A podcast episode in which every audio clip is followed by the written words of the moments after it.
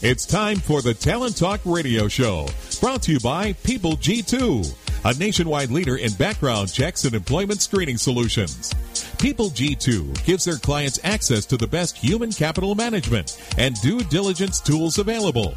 They are dedicated to helping their clients with all of their people related decisions. To learn more, go to www.peopleg2.com. Talent Talk centers on the topics of talent recruitment and management, leadership development, company culture, and employee engagement. These are all timely topics for CEOs, entrepreneurs, HR professionals, and business leaders. We hope that as you tune in to listen each week, whether to the live broadcast or to the podcast on iTunes or iHeartRadio, that you hear something you can take away that will help you grow and impact your career in a positive way. And now, here's the host of the Talent Talk Radio Show, the founder and CEO of People G2, Chris Dyer. Good afternoon, and thank you for tuning in here to Talent Talk. And joining me is I have two great guests lined up in the studio. We're going to change the format up just a little bit. We're going to have both guests for the entire time. Um, and as some of you know, or maybe the case this is the first time you're tuning in, welcome. And really, the way the show works is I have had the privilege of meeting some really inspiring leaders, some cool people uh, in sort of my uh, discovery of talent and culture, and everything kind of makes me excited about people and, and working environments. And instead of me have being the only one to have maybe a, a conversation about that, we decided to create this radio show where we can have this conversation, let other people listen in and contribute, and and uh, even ask questions. Um, and even that allows us to kind of record that and then keep that around so other people can hear that conversation over and over again if they'd like to. So uh, we are here every Tuesday, 1 p.m. Pacific Standard Time, and you can access us uh, live. But most people pop in on the podcast after the fact. So we're on iTunes. You can hear us on iHeartRadio. Uh, there's several other stations that carry it later on, um, and we've amassed a really great following. Over 10,000 of you a day are coming in and downloading one of the podcasts uh, from one of the various platforms. So big thank you to everyone who's showing up, who's listening, who's sharing. All that is really important to keeping the show going. One of our favorite things is uh, to get some interaction, and we love to do that on Twitter. So if you have a question for one of my guests today live, you can send it to at PeopleG2 and use that hashtag Talent Talk my producer Mike tries to feed me in some of those good questions as we're going, and then we try to work them into the show. If it's after the fact, don't worry. I'm sure our guests, I know I would certainly uh, appreciate any comments or questions you have on Twitter after the fact, and we'll still try to do our best to interact with those questions later on. So, as I said, we have uh, two uh, guests here for the whole show. Uh, we have Herb Callahan, uh, Senior Director of Human Resources for Golden State Foods, back. This is his second time on the show, so happy to have him in here. And then he also brought along Ed Rodriguez, the Chief Chief Human Resources Officer for Golden State Foods. So we've got the superpowers of of HR at the uh, Golden State Foods, which is a local company, uh, but also uh, around the whole country. But they're located here locally, and uh, so we're glad to have them in here. and We're going to talk about everything we can around their company, HR, culture, but let's go ahead and, and, get them into here. And I'm going to, we'll start with Ed. Maybe you could introduce yourself, Ed, and tell us a little bit about your background and what you're doing over there with, with Golden State Foods. Sure. Uh, thanks for having us uh, here uh, this morning. Uh, so, uh, I'm a local product, uh, born and raised in Southern California. attended Huntington Park High School, UC Santa Barbara undergrad, USC graduate school, and received my PhD from Chapman University last year. Um, been in HR for 25 years. Uh, 16 of those years I spent with PepsiCo, uh, East Coast, West Coast, mm-hmm. Mexico, covering Europe. Left PepsiCo in 2011 to work for another local company called uh, Ventura Foods. Spent five years with them and uh, joined Golden State Foods a year ago uh, in uh, July of 2016. So I'm responsible for all of HR, including talent management, labor relations uh, total rewards, and everything under the uh, HR umbrella. Right, everything under the sun. Yeah, yeah. and and uh, Herb, could you introduce yourself as well, and what uh, you know what you do over there, and what you've been doing also since uh, the last time you were on the show. Sure. Uh, so I'm not uh, locally grown. I uh, grew up right outside of Boston, a place called Lynn, Massachusetts. joined the the military right out of high school. so I've been doing the civilian HR thing for about 15 years. I retired in 2005 from the from the Marine Corps, but I've been with Golden State Foods for about five years. Uh, just at my five year uh, anniversary, uh, the end of July, I think it was. Uh, so I'm the senior HR uh, director. I uh, primarily oversee the HR for one of our business groups, the McDonald's Distribution Group. Ten facilities, about 1,700 employees. I also work closely with Ed on our university. We have an internal GSF university, and any other OD initiative that that Ed brings to the plate, uh, Right. which is a lot of great things we're going to talk uh, talk about today. Uh, yeah, so that's me. Well, great. Well, Ed, maybe you can uh, kind of start us off here with uh, talk about what your first year is like has been like with Golden State Foods, coming from PepsiCo and Ventura Foods. I mean, you have some experience with. Uh, it sounds like in the industry, but also with really you know big co, you know, lots of employees. That sort of diff- which is a different realm for not for everyone that comes in here. So maybe you could talk a little bit about your the differences between the companies and what you've seen. Sure. No, I think it's been a, an amazing experience. Uh, the receptiveness to uh, some of the uh, initiatives and some of the ideas that, that have been uh, introduced over the last 12 months has been surprisingly uh, uh, and refreshingly positive. Uh, I think the time was right uh, in GSF's um, uh, growth story to um, uh, look to uh, outside opportunities to build on the great culture that uh, that has been established. Uh, it's a great company. We refer to it as the best company you've never heard of. It's Right. uh, six six billion dollars in revenue, multinational. Um, we uh, we have uh, grown from one customer and 1.5 billion to 6 billion and 125 customers across the world. And uh, it's just been a great experience to introduce some new concepts that are building on the culture and on our creed and our values uh, and this notion of giving back through our GSF Foundation. So uh, I think I've experienced uh, some of that at larger companies. Uh, Ventura Foods was 2.5 billion, 2,500 employees. So I think working for a 6,000, 6.5 billion dollar business is a is a really good sweet spot for me, and it's allowed me to uh, again partner with the folks who've built a great culture and introduce new concepts that I think are taking us to the next level. Right. And if you get to come back and be local, that that, that can't hurt either. Yeah, no, we, we moved around quite a bit in my career, and my, my wife said once our, our oldest child got to fifth grade, she was going to clip my wings, and uh, I, I had to figure out where I wanted to be uh, moving right. forward. Right. Yeah, can't move them around too much when they, they get up that age. Right. Well, uh, and this is a question for either of you, and maybe you both want to give us uh, your perspectives. Um, as we kind of look down the road, maybe five to ten years, what do you see as sort of that the landscape in, in employment, and how, how does that look uh, specifically for your company, uh, and maybe how it might change or evolve between now and then? Well, I think one of the great things about uh, Golden State Foods is we're just such a diverse uh, company in the different things that we do. We've got distribution companies, we've got food manufacturing, uh, so you know five or six different pieces of business.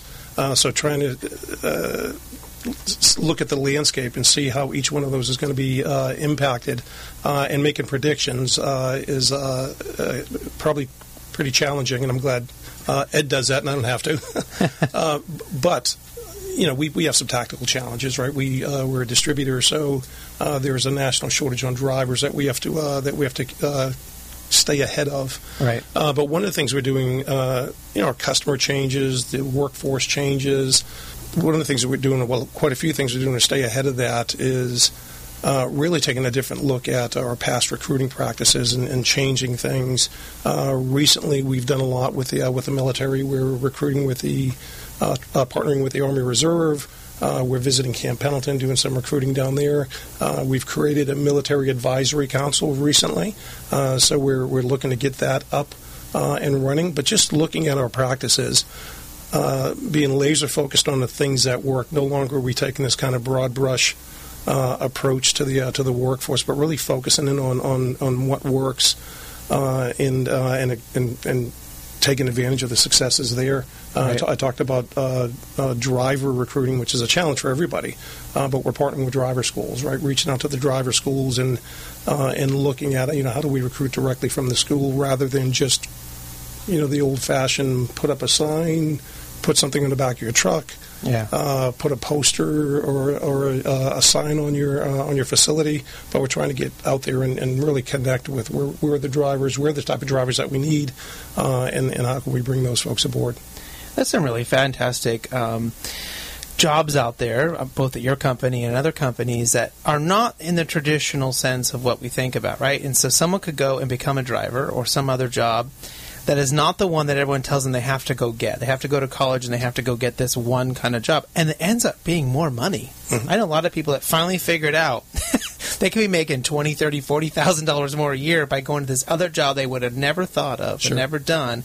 And so, is at some level maybe in society that will shift, but until that happens, that's a job you guys have to go out and tell that story and talk about the value of, of thinking about a job that maybe. Uh, You know, no one, no one sixth grade teacher was saying one day you're going to go up be a truck driver Sure. right? That's just we don't say that. We probably should, Yeah. but we're not talking about that. So, how do you start to ch- maybe attack some of that that that idea? How do you go after that? Yeah, that, that's a, a wonderful insight, and, and one of the underlying notions in what uh, Herb has talked about and what we're trying to achieve is is we're trying to expand the talent pipeline. So we've heard quite a bit about the labor shortage and, and the the pending uh, changing in the guard uh, from a generational perspective. And if you think about it, uh, I don't know the exact figures, but I think it's uh, about 30% of the of the general population has a bachelor's degree, uh, 10% has a master's, and one or two percent has a professional degree. Well, we'd like to tap into that 70% for whom Yeah. college isn't an immediate choice right after high school. And uh, we consider ourselves at GSF a, a brick and mortar startup. Uh, so we have great jobs that, that pay you know fifty, sixty thousand dollars a year. In addition to that, our value proposition includes a great set of benefits, which includes tuition reimbursement. So we'll pay full-time associates after six months on the job up to five thousand dollars to go out and get their degree, go to junior college, pursue their their uh, academic goals, and so it's a place that you can come, join, and grow. Uh, and uh, you don't have to uh, subscribe to this notion that uh, once you're a warehouse loader uh, or a driver, that that's what you have to do for the next you know 40 or 50 years. If that's what you choose to do, we've got opportunities for you, for you to do that throughout the world. Right. If uh, you decide you want to advance your career, uh, we have places for you to go and places and ways for you to grow, and, and we're we're proud about offering that opportunity to uh, to folks who, who think about joining GSF. And, and those are things that you have, you have to start thinking about. How do you get that message to those people? Have you started to find some ways to be effective at doing that? I don't want you to give away any recruiting secret sauce here, but I mean, are there things that you guys have started to develop that have starting to see success to get that that job accomplished? Well, I, think some of the uh, in, in uh, years, a few years ago, they weren't so traditional, but now it's it's, it's the social media, it's it's the LinkedIn, Right. uh, it's it's it's Twitter, it's it's Facebook. So we're connected. Uh, and just telling our story, not necessarily going out looking to recruit. That's the benefit of folks get to know who we are. I think uh, two years ago, maybe three years ago, we had about a thousand followers on LinkedIn. Now we're past twelve thousand, Right. uh, just over the past couple of years. Uh, so they're really traditional means right now, just the social networking and telling the story, uh, giving back. Uh, Ed uh, mentioned our uh, uh, our foundation. I mean, it's something that's at the core of everybody in the company. Is this is this desire to give back, and we do a lot with the uh, uh, with our foundation, uh, and and just being able to tell that story helps us recruit. So. I think what we've learned over the last couple of years is we need to do a better job at telling our story because it's a good story to tell, and that's how we get folks. Uh, we get folks in. Ed talked about, uh, you know, folks want to uh, join. We have a place where they can they can come and grow. Uh, that's one of the benefits of having such a diverse company and such a big company.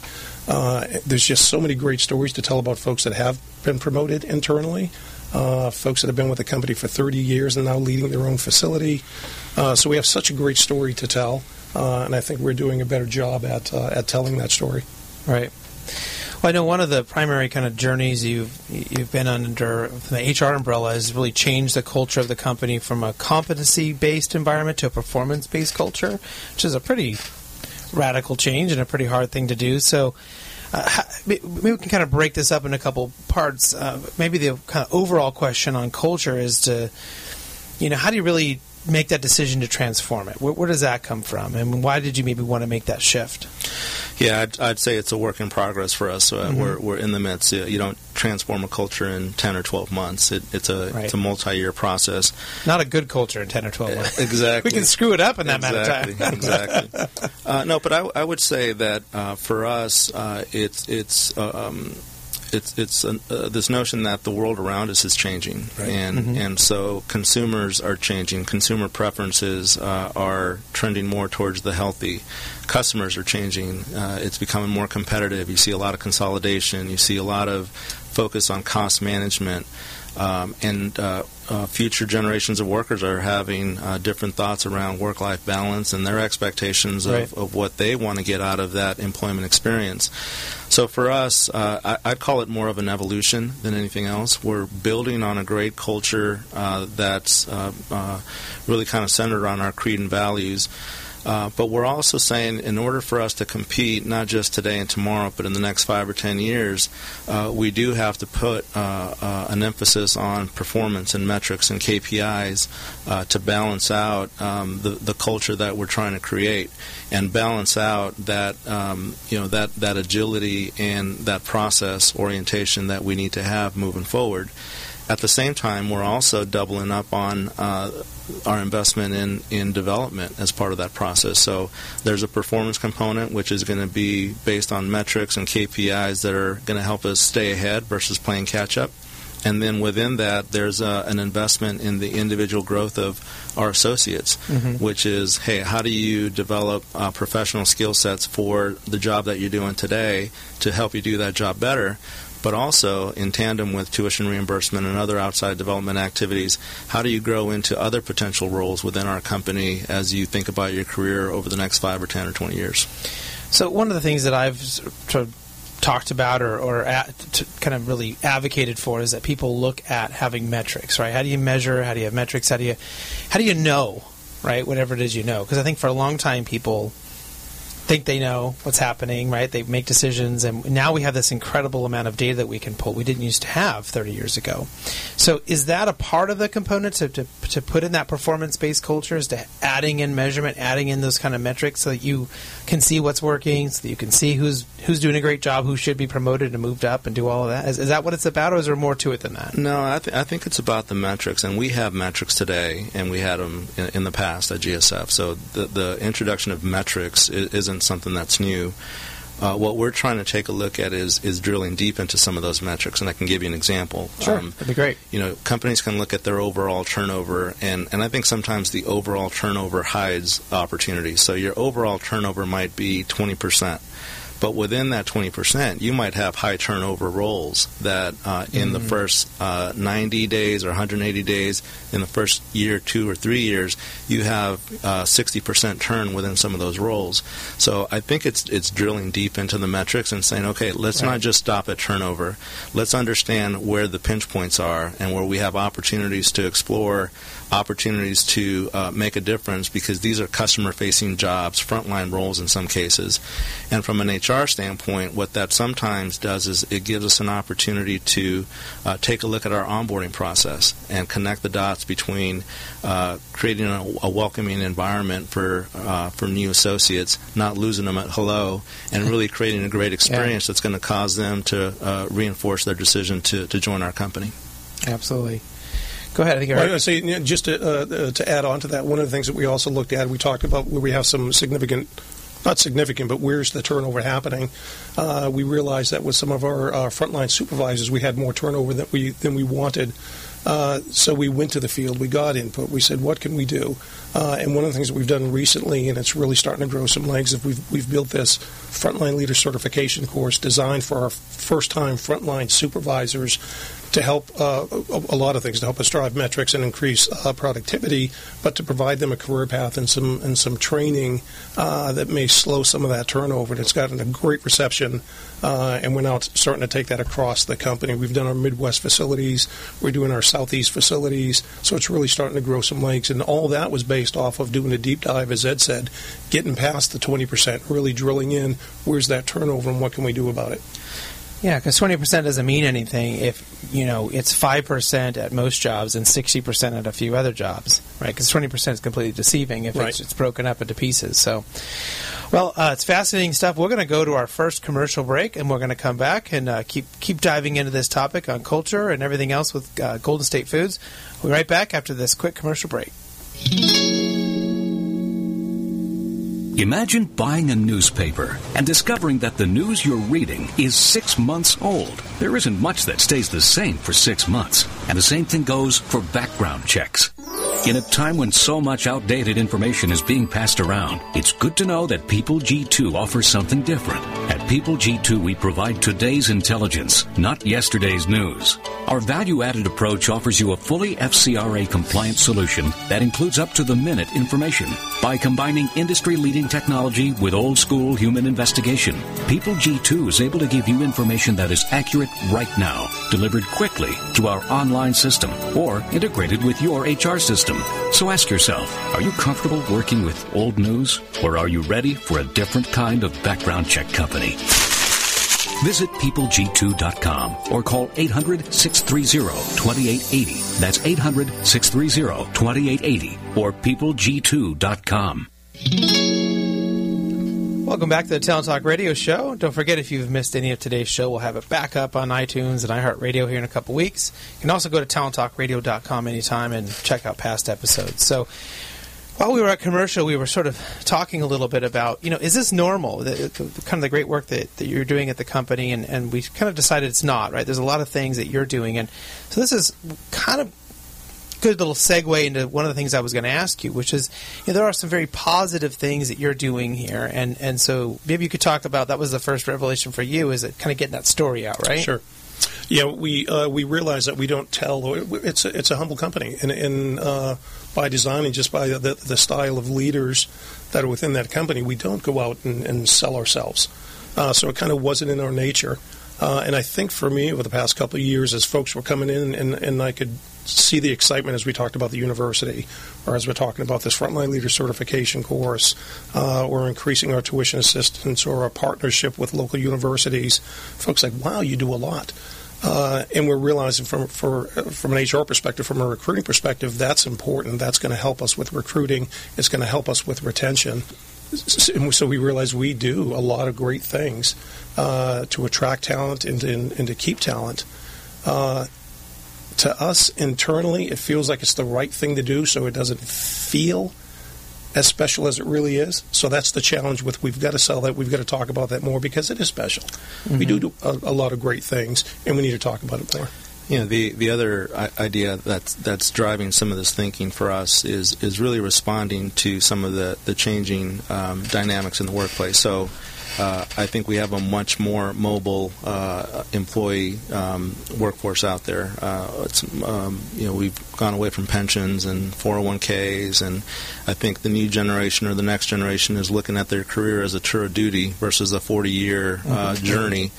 And so, uh, one of the things we've talked about is that, uh, quite frankly, we, we have to work harder to, to attract and retain the talent that, that we're going after and uh, that's driving some of the thinking behind uh, the recruiting um, initiatives that we're uh, putting out there, the onboarding, the focus on training our supervisors. Um, there's a, a, whole employee employee life cycle, right? That starts from the attraction to the um, interview process to the onboarding to the quality of your supervisors to the culture that you have, and we're trying to look at that whole spectrum and say where do we have strengths and opportunities, and where can we invest our energies to make sure that uh, once we get those folks through our front door, they don't leave uh, out the back door. So you know one of the I'd say maybe difficulties when you're looking at data and you're, you're want to challenge some of these areas that have been problematic for you is do you focus on problems or do you focus on the things that are working well, right? I mean, do you to go and find out why those frontline managers are staying? What is it they like about it? What is it that they're good at? And or do you focus on why the other ones are leaving? This is always a kind of depends on how you look at it, and it's kind of a, an interesting way. But maybe we could talk about what's what's working right now for your cultural transformation. What are some of the things that you know you see really going well that you're happy with? Maybe were surprises to you, anything like that? Yeah, I think uh, I'll, I'll, answer with my perspective and then turn it over to Herb it really is um, uh, trying to prioritize what where, where, you spend your, your energy because there's 99 things that we can go after, right? Uh, but they're not all of equal value. And so what what we found, and again, not not different than what you might see in the industry, is there's really two reasons that that uh, associates leave uh, uh, our employment. One is um, they have a bad supervisor, and, and the second reason is they weren't the right hire. They weren't a good fit for mm-hmm. our culture. And so what we've done is we've spent spent a lot of time and energy on that first one, which is building the capability of our supervisors. Right. And we have this uh, this this theory that if we get that right, um, that'll that'll have a positive impact. In addition to investing in hiring the right folks and onboarding them correctly and appropriately, but if we invest in in that supervisor, that supervisor interacts with our frontline uh, associates far more than Herb or I are the CEO of the company. Mm-hmm. Um, those supervisors represent the company and convey uh, everything uh, there is to, to know about GSF from a, from an associate experience. So that's where we spend a lot of time and energy. Uh, Herb mentioned it with the frontline certification process. It's unique to GSF. It's taking best practices and really making sure that from a coaching and from a developing, from a communication standpoint, uh, we're spending our energy on the folks that touch our front line every day. Right. Yeah, I think uh, so. As we're looking at what works best, one of the great things about having, uh, I think we're 45 plus locations around the world, probably 25 plus within the states. Uh, one of the great things, and I shared this with Ed, is uh, so it starts with the data, right? What's the data telling you? There's an issue somewhere. Uh, and then look at one of these 25, 26 locations. Who's doing it well, and what are they doing? Right. Uh, one of the things that, and everything that that uh, that Ed brings to the table and the and the, the things that we work on somebody's probably already done it in one of our facilities and piloted and said, hey, that really worked well for us. So we look at the data, where are the issues, what's the data telling us, and then get feedback from the field. Mm-hmm. Right? Don't don't whatever you're working on, you've got to get past the data. You've got to get out there and, and, and, and, and ask the folks what's what's going on, what's working well, what's not working so well. And, and Ed and I take road trips uh, all the time just to gather data uh, back from the uh, back from the field. Uh, so that so again, the great thing is we almost don't think of anything original because somebody's probably already tried it, and we can mm-hmm. reach out to them and say, "Is it working well?" The other thing I think that we do well, and Ed does this uh, well, is the old appreciative inquiry. Right? What can it be? What can it look like? Mm-hmm. Uh, and why? I, I, look at recruiting. We we asked ourselves, "What can it be? What can we What can we do? How can we make this better? What should it look like?" Uh, and really just unleash folks' potential to go after it. Right. Uh, so somebody's probably already doing something that works well, so let's tap into that. Uh, and let's cause pe- people to think and dream about what can it be, what should it be, and why aren't you going after that? Yeah, and I love that because when you said, well, we went back to that one facility that maybe is doing it well, that's really like the positive dissidence, right? Which comes from the appreciative inquiry. And I, that that's my favorite way to go out and try to figure something out. Is who's doing it well, mm-hmm. right? And what are they doing? Because ultimately, you end up finding like a personality type, you find a skill set, you find a process, you find something, and you go, Great. That's what we need to do. Not, Not re- replicate it. And replicate yeah. it. Not go back and try to change this or get rid of this person. You know, do that first. And that usually seems to work pretty mm-hmm. well. Not always. Sometimes you have to come up with bigger, bigger initiatives. But yeah. Well, we joke sometimes. We we, we look for the bright spots. Uh, yeah. Some people call them best practices, but when we have a problem or an opportunity, we, we look for the bright spots internally and externally. And then there's a there's a really simple model that we follow. We we go and do our due diligence and find out why it's working the way it's working and what those folks are doing. And then we extrapolate that. We, we lift and shift and say, okay, where can we pilot this to see if we can mm-hmm. uh, see if that works in another location.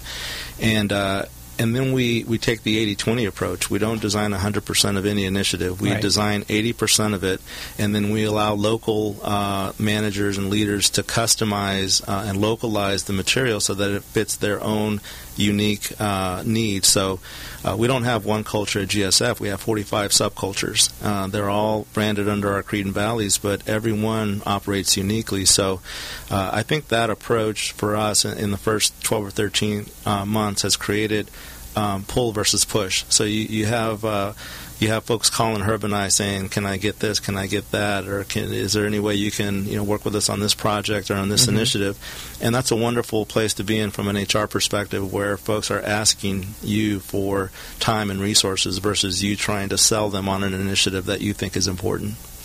How do you, as a HR uh, department, then maybe make sure that your time you mentioned it kind of a little bit ago you could, be doing 99 things right? And maybe just the one or two things that are really going to be effective they're going to give you that huge 80% push.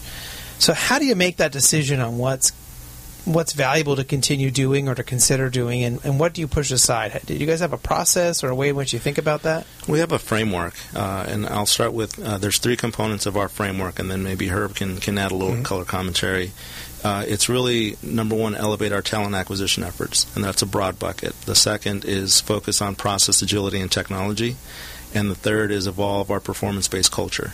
So there's really kind of three broad buckets that our team is focused on. We've aligned that with our CEO and our senior team, gotten mm-hmm. head nods from them to say, yeah, those are the three most important things that you ought to focus on. Now, conceptually, those three things have a number of tentacles underneath them. Of course. but but if you ask me, if you ask my team, if you ask Herb, uh, if you ask our line uh, clients, what are you working on? I can always repeat those three things. And within those three things, if it fits within that filter, we're working on it. If it doesn't, we're not working on it. It has to get in queue uh, for uh, the next cycle or the next opportunity to, to work on that. But I think conceptually building a framework around three key areas that you're focused on, uh, I think helps the organization understand a what what you think is important, what's aligned with the business and our customers, and really uh, create some of that uh, pull that we talked about earlier. Mm-hmm. Well, I think you're, you're, you're, spot on, and we talked about this a little bit before coming over this uh, essentialism, right? Doing the things that, that, that matter, that fit within that framework, and are going to have an impact right? Mm-hmm. So I think we, we look closely. and Don't we don't have to do a deep dive on everything to see what the return is, but does it fit within that framework? And if it doesn't, then let's you know, maybe it's a 2018 initiative, maybe it's a 2019 initiative. It doesn't have to be done right now if it doesn't fit within that, that framework. And there's there's an opportunity cost for everything, right? any time I spend on one item, I have to give up time I spend on another mm-hmm. item. Right. And the perfect example I can give you is uh, recently uh, I had uh, some leaders come up to me and, and to Herb and say, hey, we'd like you guys to think about a, a formal internship program company wide. And we said, well, okay, in order for us to do that uh, and to do it right, we have to invest the time to you know understand what the issue is and best practices and design a system what else on the plate would you like to fall off for us to invest right. in internships? Right.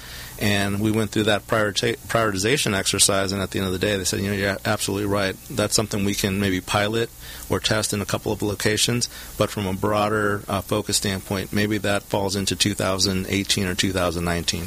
And you have to repeatedly go through that process to validate and align with your line clients to make sure that you are focused on the most important things that um, uh, matter to our company and to our customers. Yeah, so I'd say uh, saying no is not a bad thing. No, not right now is not uh, not a bad thing. Right. And folks recognize that hey, they're focused. They're they're working on the things they should be working. That's why it's not a priority right now. Uh, so it's become a good thing. Whereas you know traditionally saying no uh, may not come across uh, so well, but uh, if we stay focused and we work within that framework, folks know there's a reason we're not doing it right now. Well, and it's great that you have that process in place because if you have someone that comes to you that has an idea and has passion around it, you suddenly get multiple managers come and say that this was something that was important. How do you go through that process to determine that? And that's it's really great to see that you have that in there, as opposed to shiny object saying yes when maybe you couldn't have done a good job, or B just said, had said no, and then now they feel discouraged. You you took them through that for them to see where that fits into the whole process. So uh, that's a bit of transparency, a bit of clarity for, for everyone involved. But I think ultimately keeps your your particular department very focused, right? Yep. And I say the, the one other thing that we do uh, quite a bit is reach out and get feedback. Mm-hmm. Right, reach out to the uh, the leaders that are out in the field, and not to all you know 6,500 associates, but reach out to the the influencers, mm-hmm. uh, the opinion leaders, and ask them for feedback before we uh, give something a, a hard no. Hmm. It kind of almost sounds like you're getting feed forward there, right? You're asking what they what they need going forward, what they really want there, as opposed to maybe feedback being more what what you guys have already done, right? You're, you're asking them for what right. what they want to see kind of in the future, right? Right. Well, and, I go back to this uh, this frontline leader certification course. We call it uh, boot camp. Uh, those were operational leaders that put this together. We just went out and facilitated a meeting. What do you need? What are you looking for? What can help out? Is this really mm-hmm. uh, going to give you the return you want? And we built something around their needs. Right. And I bet you it was the boot camp was the military guy's idea, right? well, you have so many kind of good things going on. Are there areas where maybe there isn't quite so much light uh, that you're trying to shine some better light on? There are things that are still challenging. We talked about, you know, getting drivers, right. and, and, there's some areas there. Are there other things that you're ultimately thinking about that you need to put some energy around? Well, I think we're in the midst of a, uh, a new human capital management um, implementation. Uh, mm-hmm. Uh, so we're operating uh, with an with an older, uh, a bit antiquated system. uh, which can be a little frustrating to the HR team and to the mm-hmm. end users. Uh, and you know we can't get to tomorrow quick enough. Uh, we're we're gonna go live on our new system, which is UltiPro, uh, which uh, we selected uh, earlier this year on January 1st for for payroll, for HR, and for benefits. And that's going to make a dramatic difference in terms of helping us become more automated and more paperless right. and ensuring that uh, the process or the templates or the paperwork doesn't get in the in, in the way of the intent uh, when we talk about performance management and having a, a good, crisp, clean HR process around uh, talent management. So uh, that's that's the only part. I, I, think there's light at the end of that tunnel, but boy, I wish I can get there uh, sooner than later. Right. Well, that's a big shift, and not only culturally, but just just tactically. I mean, just all the things that have to be. You have to manage one system, get another one up and going, and I mean that's. yeah, I don't. I don't envy you at all. we keep telling people it's short-term pain for long-term gain. Right. So, so uh, when we get there, it'll be a wonderful thing. Yeah. and, and, folks are really engaged and excited. Uh, that's another piece of any initiative is, is keeping feedback uh, and providing updates. The HR team is uh, really excited about this whole process, uh, and even though with any you know sizable implementation, there's there's pain and training, getting together, and, and at one point we'll run parallel systems for a little bit, I'm sure but just keeping folks engaged and updated keeps the excitement there. I think our approach also has has uh, operated under this leader led mindset. So. Mm-hmm. Our CEO knows how important uh, uh, getting systems that work for us and help us work more efficiently and effectively, and, and how much that matters. Um, that project is co-chaired by myself and our CFO. So we didn't delegate that to a director level or a, or an IT level or a, a, an, an, HR level in the organization. We took ownership, and uh, this is uh, sort of a roll up your sleeves culture. So we're, we're in in uh, the details, making sure that uh, not only are we managing through the process and the system changes, but that we're also managing through the change management that's entailed in folks maybe doing things differently than they have in the past, and not letting that go to chance. Now you mentioned leader led. Can you can you talk more about that? Yeah, I think it's just uh, we we got early head nods on our framework and our priorities and our approach uh, from our CEO and uh, the executive committee, which is comprised of the top five or six executives at the company. Mm-hmm. So uh, when we started this journey 12 or 13 months ago, uh, we met as an HR team and we we. Uh, aligned on what we thought the priorities were based on you know the history and the past and, and the future challenges and we aligned that agenda before we went to managers or supervisors or the field. We started with our CEO and that executive committee, and we said, This is where we're going to spend our time and our energy. Are you aligned with this approach? They gave us feedback, uh, uh, shaped that agenda. But once we aligned and, and held hands and sang kumbaya, that was the agenda right. we ran with. And I think that's made all the difference. Uh, not that uh, the CEO is going to drive all of the change, but having the CEO and his executive committee behind uh, the framework that you're driving and the priorities that you're um, uh, you're putting out to the organization helps in terms of uh, uh laying the framework for uh, successful implementations of uh, the initiatives that we're working on. Well, it sounds like you've done a great job of getting that initial kind of really important factor, which is that senior buy-in has to be there, right? The organization at that level has to say yes. And then you have to get into step two, and we're going to talk about what step two is after this uh, quick commercial break here with uh, Herb Callahan and Ed Rodriguez of Golden State Foods. Imagine what it would feel like to lose everything your job, your home, your family, your dignity. This has happened to thousands of the men, women, veterans, and young adults we serve at Working Wardrobes. What do we do to help? We provide career development services, life skills workshops, job skills training. We provide the perfect interview outfit, and we get clients placed in jobs. Call Working Wardrobes 714 210 2460. Donate, volunteer, invest, hire. When it comes to pioneers in their respective industries, we all know the Apples, Starbucks, and Trader Joe's of the world. In the realm of recruiting, Decision Toolbox is the industry's best kept secret. With 90% of their business from referrals and repeat customers. For over 20 years, Decision Toolbox's U.S. based team of recruiters, sourcers, professional writers, quality personnel, and tech support has perfected a Six Sigma approach to talent management. No matter the size of the project, Decision Toolbox delivers incredible results. A cost per hire less than half of what contingency firms charge. With the winning candidate presented in an average of 14 days. All with a 12 month candidate warranty. With results like that, Decision Toolbox won't be a secret for long. Visit us at www.dtoolbox.com for more information. Welcome back to the Talent Talk Radio Show. We're uh, proud here to have uh, Herb Callahan and Ed Rodriguez of Golden State Foods with us. Don't forget, you can tweet us at PeopleG2. Use that hashtag Talent Talk. Love to have you send questions, comments, make guest suggestions, whatever you like. But we were just talking right before the break about getting uh, senior buy-in, and they went out and got that. And then in my mind, the next thing is you got to get the buy-in of the people who are going to be using the system, that are going to be affected by the system and to get them really whether it's excited or on board or whatever it may be. So maybe you could talk a little bit about that. And, and as a as a segue to that, maybe you could start with how many kind of reiterate how many people we're talking about because you're a very large company all all around the world. Maybe you could uh, maybe Herb you could maybe kind of give us a better framework of how many people might be affected by such a change inside of your company, and then maybe we could kind of treasure to Ed about how that all co- kind of plays out. Well, uh, so the, the company itself, we're about 6,500 employees around the world. Uh, the the Reader's Digest or the elevator speech I give folks is that uh, you know we put product in 125,000 restaurants and stores in 60 countries on five continents. Uh, so you can imagine the workforce that right. goes along with that. Uh, so this uh, implementation, this HRIS system that we're bringing in, uh, initially will be for our domestic and our domestic. Uh, and Ed, you may know the numbers better than I do. About forty five hundred, mm, about five thousand, about five thousand domestic uh, associates, okay. uh, or HR team.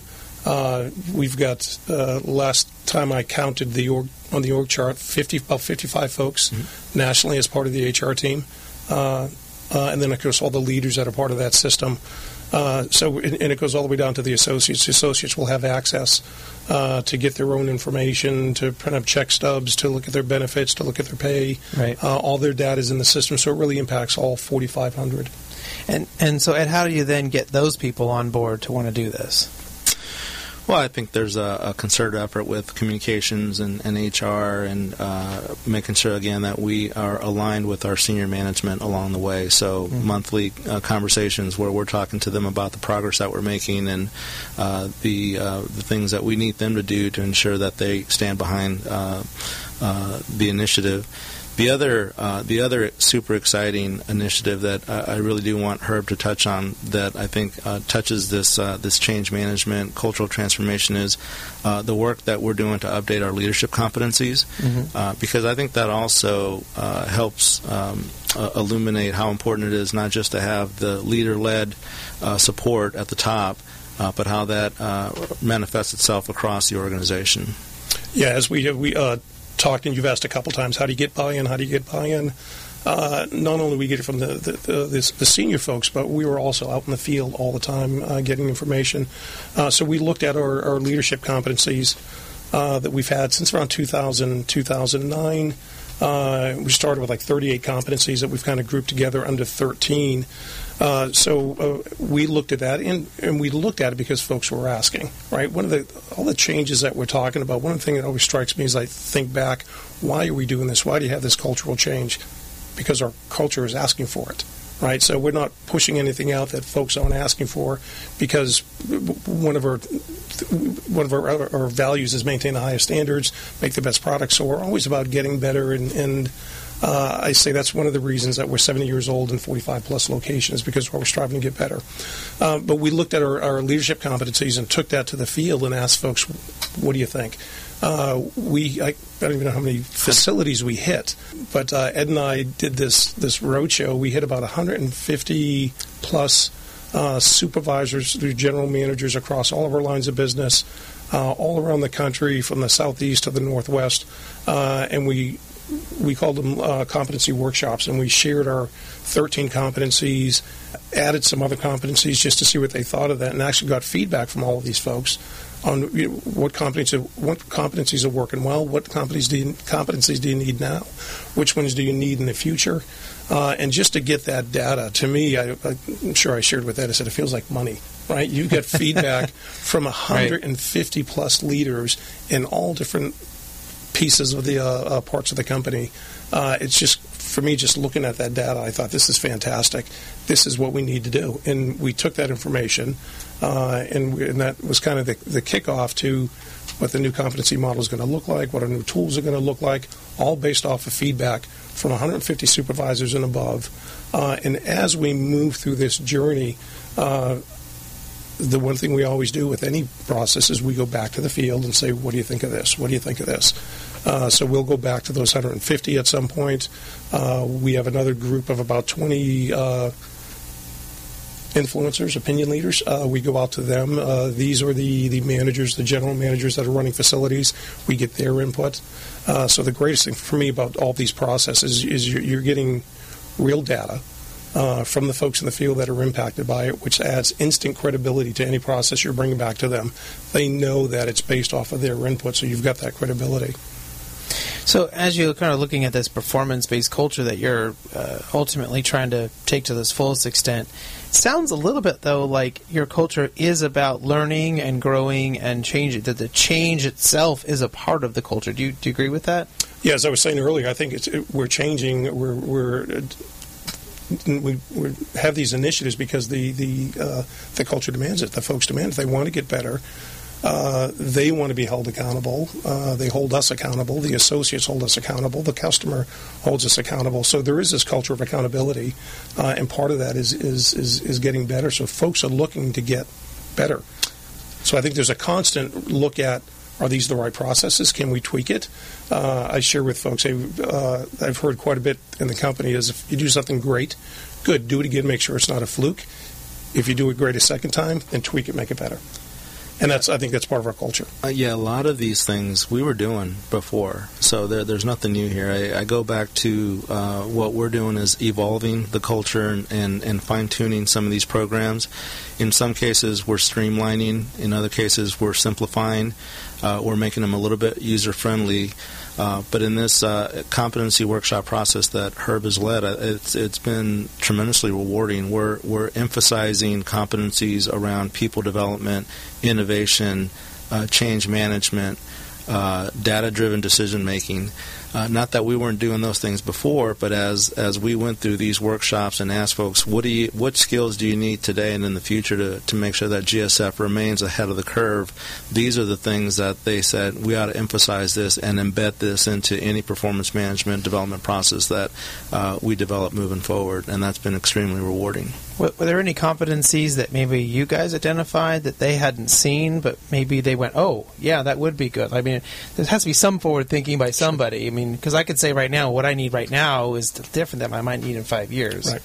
Right, so we presented them with, uh, it's, it's, funny, we kind of gamified it. We took our competencies, we put them on flashcards. We created a game board that, that ranked the competencies from most effective to least effective, uh, has the biggest impact, has the least impact, mm-hmm. uh, and then just we, we put them out there in no particular order, gave it to them, and said, "You guys talk about it. You tell us what's most effective, what's working, what's not working, what has an impact, what doesn't have an impact right. now and in the future." So they told us. Uh, so we, we I think we have 20 competencies was was mm-hmm. the total. Ten of them were the ones that we currently had, and ten were. Uh, that uh, Ed, myself, and one other person just looked at, and we, we each selected 10, put it all together, and said, well, here's the 10 that we want to introduce that are forward thinking, uh, that are more action uh, oriented, that uh, we think might be important in the future.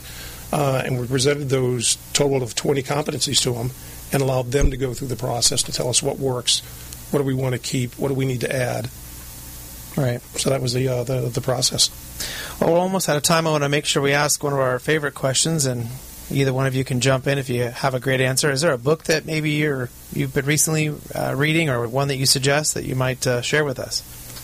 Well, I think uh, I think I mentioned it earlier. I read a book called uh, Essentialism. Uh, it's about the discipline uh, approach of doing less, right? And it sounds on on the, on the, on the surface, it sounds a little like may lean towards laziness, but it's right. really about doing less and those things that you do are, are, doing them really, really effectively. So making sure that you're doing the right things. Uh, as Ed and I talked about this, uh, our, our, framework of only doing things that fit within the framework. So great book. I think it's by uh, George McKeown called Essentialism. Well, sounds like a great book to check out if it's helping you guys balance all of the wonderful things that you're doing at your company. I'm sure it's one that our uh, listeners might want to check out. Uh, how, what's the best way for people to check out more about Golden State Foods if they're interested in coming to work for you or learning more? What's what is the best place for them to go? I, I think uh, uh, GoldenStateFoods.com uh, is probably the best place to go. We've got a beautiful website. Our communications team uh, put together. There's a careers page there. So really comprehensive website, easy to find all the openings, and tells a great uh, story. Fantastic. Well, Herb and Ed, thank you so much for being on the show today. Loved having you guys here. Uh, you're welcome back anytime you want to come and talk about all the great stuff that you're doing, and appreciate uh, you, you sharing with us today. Thank, Thank you. you. for having us. All right. Thank you, everyone, for listening to today's show. Hopefully, you gained something that you can use in your own career in a positive way. Next week, my guest will be Dan Harris, Workplace Insight Analyst from Quantum Workplace, and then Ben Martinez, CEO and founder of Sumato Coffee. So until then, do what you love and show the world how talented you can be today.